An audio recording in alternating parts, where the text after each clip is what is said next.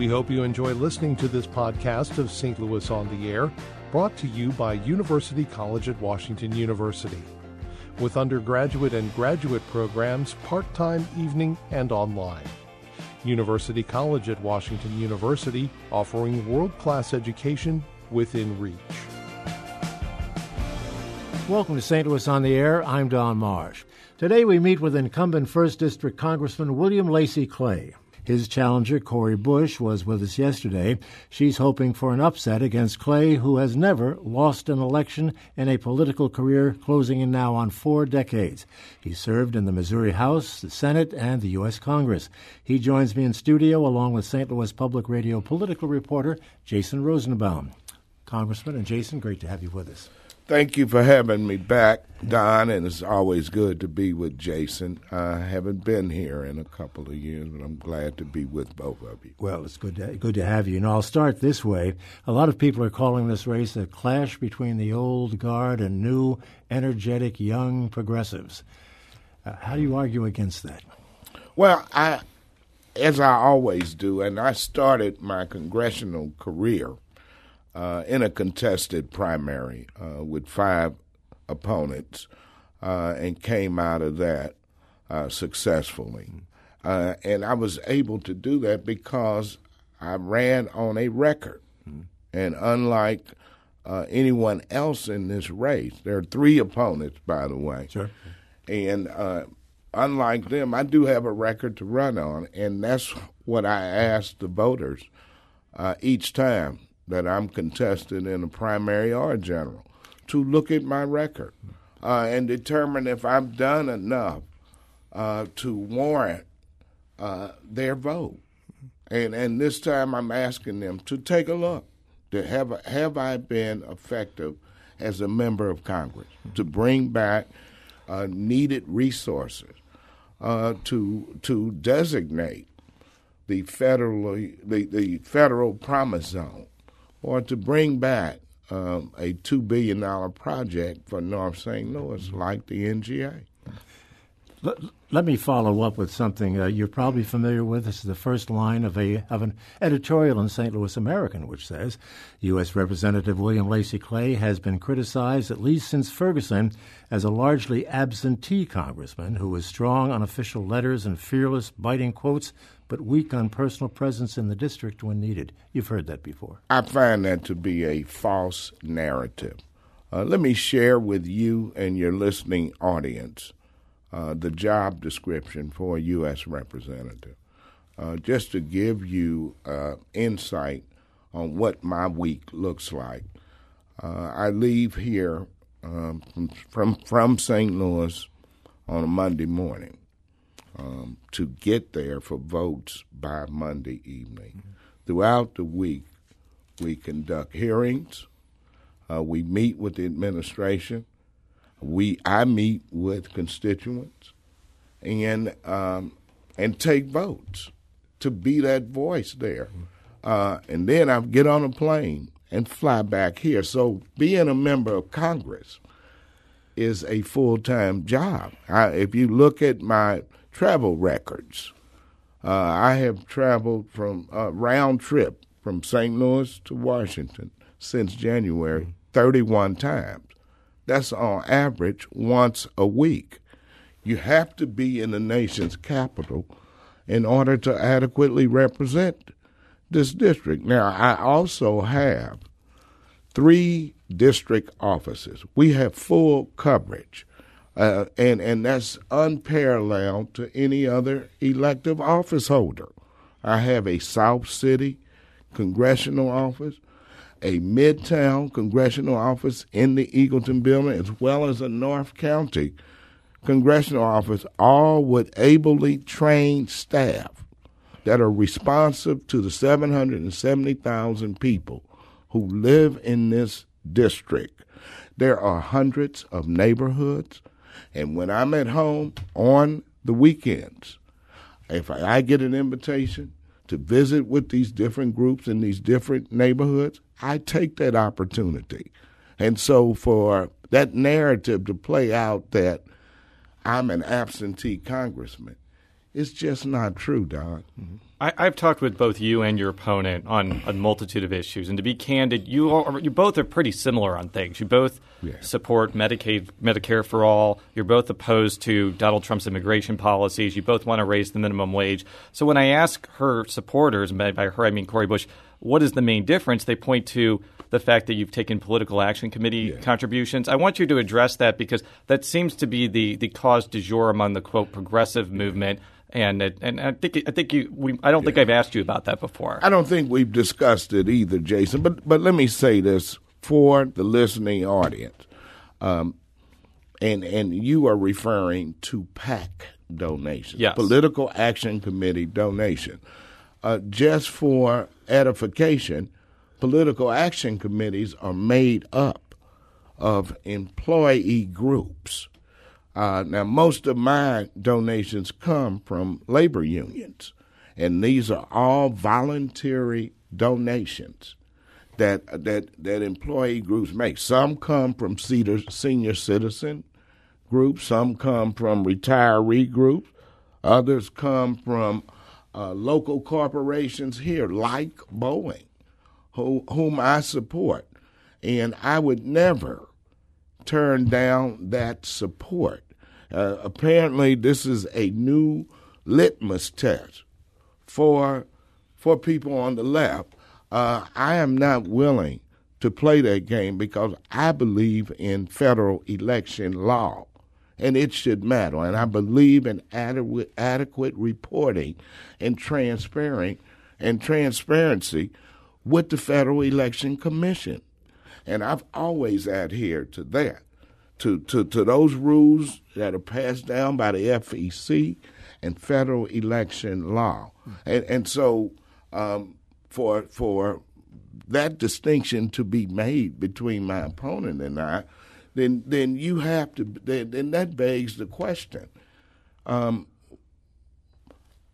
I have I have fully disclosed what uh, my expenditures go to, how I derive my money, uh, but yet some of my opponents are, are, are, you know, involved with dark money groups like Justice Democrats and Brand New Congress, uh, who are not fully accounting. Uh, for those expenditures. Well, let's talk about what you're telling voters as far as what your platform is. Yeah. Explain to me, like, why you feel you you you are progressive and why this rap that you're kind of a, a Dino establishment person is wrong because that is the narrative that's going around and I think you deserve a chance to respond to that. And I and I appreciate that. You know when you when you look at um at at the rhetoric that you have just voiced that's going around, I have to go back to my first term in Congress uh, when it was uh, when when I was one of a few members of Congress who believed in universal health care reform, who believed in a public uh, option, who believed in a single payer a model for health care. Now it's changed to Medicare for all, but it's still uh, relevant as far as, as, where I started. Uh, be, became an original co-sponsor of the bill uh, and have always supported it and was proud in 2010 uh, to to uh, vote for and to help write the Affordable Care Act that gave Americans 30 that gave 30 million more Americans access to medical care. I think that's significant, uh, and and and I'm I'm still uh, fighting uh, to to prevent the Trump administration from undoing the benefits of this law, like uh, um, uh, requiring that that pre that that pre-existing condition cannot be a determinant of whether you get health insurance, uh, or also looking at a new concept, a new form of public option, like Medicaid for all, allow the states to expand Medicaid so that um, um, um, so that so so that each state right now we have over 30 states who have expanded Medicaid under the Affordable Care Act. Allow that to be a public option uh, so that that people can, so that consumers can buy into Medicaid for all, not Medicare, Medicaid for all. Bring it to a state level and give those states' rights people uh, the opportunity to provide for their citizens. And, and so when, when you look, talk about my progressive credentials uh, annually, in, in every Congress, I've been in the top four uh, by, by, by several journals and uh, that have said you one of the top four most progressive members of Congress. And I'm proud of that record. And, and I believe the majority of voters know um, of, of my record and appreciate it. Congressman, if the Democrats take over the House in November, what would that enable you specifically to do that you've been been unable to do with the Republican majority? here's what I think it will enable us to do. First, on my committee assignment on the House Financial Services Committee, uh, it, it, would enable me to be a, a subcommittee chair over financial institutions and consumer protection. So that would allow us to reinstate uh, the consumer protections that this administration has unwound uh, at the Consumer Financial Protection Bureau.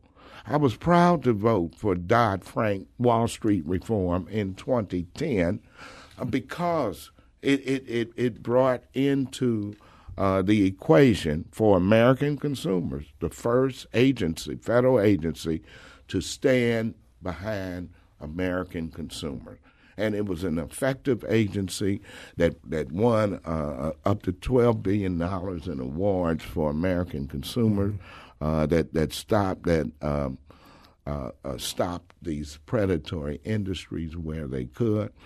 Uh, and now we have um, an administration that doesn't believe in it, wants to undo it, and wants to remove regulations. And, and so that's one area that I will work in, especially um, and when it comes to, to the area of redlining, like we suffer from in this community, uh, with banks, insurance companies, realtors, and uh, real estate appraisers, uh, to to try to to break down some of those barriers to our community being able to build family wealth. And then the other area that I think is important, Don, is uh, from my assignment on the Oversight and Government Reform Committee we will have jurisdiction over the 2020 census.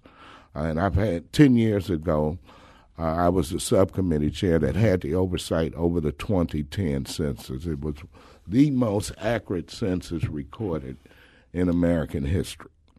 I intend to play a role again in that in the 2020 census and to allow for uh, and, and, to fight this administration f- from putting the citizenship question on the form mm-hmm. because we know that will tamp down participation. Mm-hmm.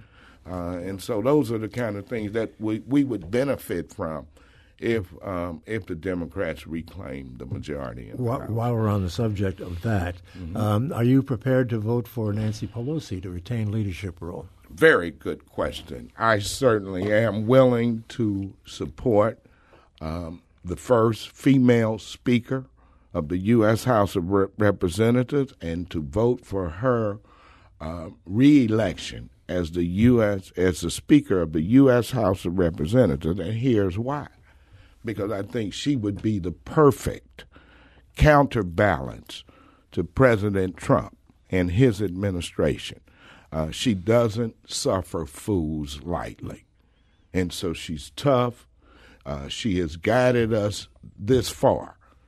Uh, I had, she guided us from 20, from 06 to 2010, and and we were able to get Wall Street reform. We were able to pass the Affordable Care Act we made we made quite a bit of progress in that four year span. So I don't have a problem supporting her at all. And this is a question I kind of ask in a vacuum to congressional candidates, but in your situation, you actually have a track record voting on votes to send the country to war or military interventionism. I believe that you were you voted against the Iraq War, and I want to get your sense of what you feel what you're feeling about Trump's foreign policy and what your your general philosophy is when voting either for or against military interventionism because I, I truly believe that's the most important vote sure. a congressperson makes. And you you're correct. I, in the past, I have voted against uh, uh, declarations to go to war because I, I, I think that it's so much. Uh, it's so easy to make war, but so much more difficult to find peace. Uh, and, and and we don't um, we don't have the luxury of sparing American treasure over some folly in in in, in a far off land. I mean, we we wasted a trillion dollars in Iraq and Afghanistan for what? Over a lie that that Saddam had weapons of mass destruction. We destroyed an entire country uh, that was one of the most advanced uh, in the Middle East, and and we destroyed their culture and their institutions, bombed them out, and then spent billions trying to rebuild them, and that was a fiasco. And uh, and and so that was that is that is why um, I, I, I tend to gravitate gravitate towards peace. What was the other? No, that you basically well, answered my question. We seem to be in, an, in, another kind of war now, a cyber war with uh, yeah. with the Russians, and uh, you're a member of the government uh, reform and oversight committee, sure. and that's been dealing, that's been investigating what's uh, what's been going on. where are we in that now, as far as you're concerned, and how? I'm sure you're supportive of what's going on in Washington right now to to deal with that. Well, I, I, think we should, as a Congress, wait for Mr. Mueller to finish his investigation. And I think that that will, will bear out the direction and give us some direction in Congress if we need to take any further step. Let me let me say this that uh, we have been attacked. Our democracy was attacked by Russians. And for um, and the intelligence community has indicated that all of all uh, um, of, of, of, the leaders of the of the intelligence agencies have indicated that, and yet I see President Trump using um, foreign policy as a diversion or distraction from dealing with uh, the issue of how we're going to f- protect our elections in 2018 and beyond, how we are going to uh, actually uh, take measures against Russia, and for him to stop being President Putin's lapdog. Well, you say wait for Mueller and there are indications mm-hmm. already, and our Senator Claire McCaskill is al- already a, an apparent victim of this, that the Russians uh, apparently are at it again, and it's t- too late, many think, for 2018. Well, no, no, no. Now, now, understand that um, for uh, for Senator McCaskill and before, I was a victim of them. They when they hacked into the DNC in 2016. Um, my my cell phone number was put up on the Drudge Report, and in a, a, matter of hours, I've got all of these Trump supporter calls, and and then you know all, most of the D, most of the Democratic members of the House uh, of the House were were hacked, and um, and their phones were compromised. I mean, it was we've been going through this since the DNC was hacked initially. But it looks like 2018 is going to be affected potentially by all of this.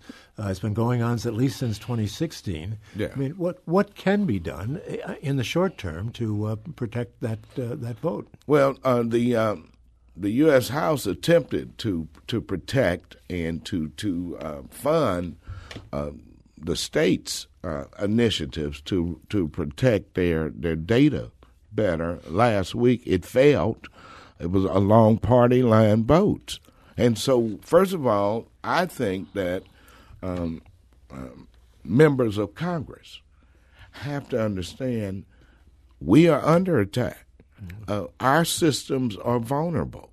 I, I, I, mean, I look at last, just last week, I was notified that Amazon has this facial recognition mm-hmm. uh, app and that I happen to be one of the 30 something members of Congress who have been misidentified, and uh, apparently I had warrants on me and was wanted in several du- jurisdictions because of misidentification.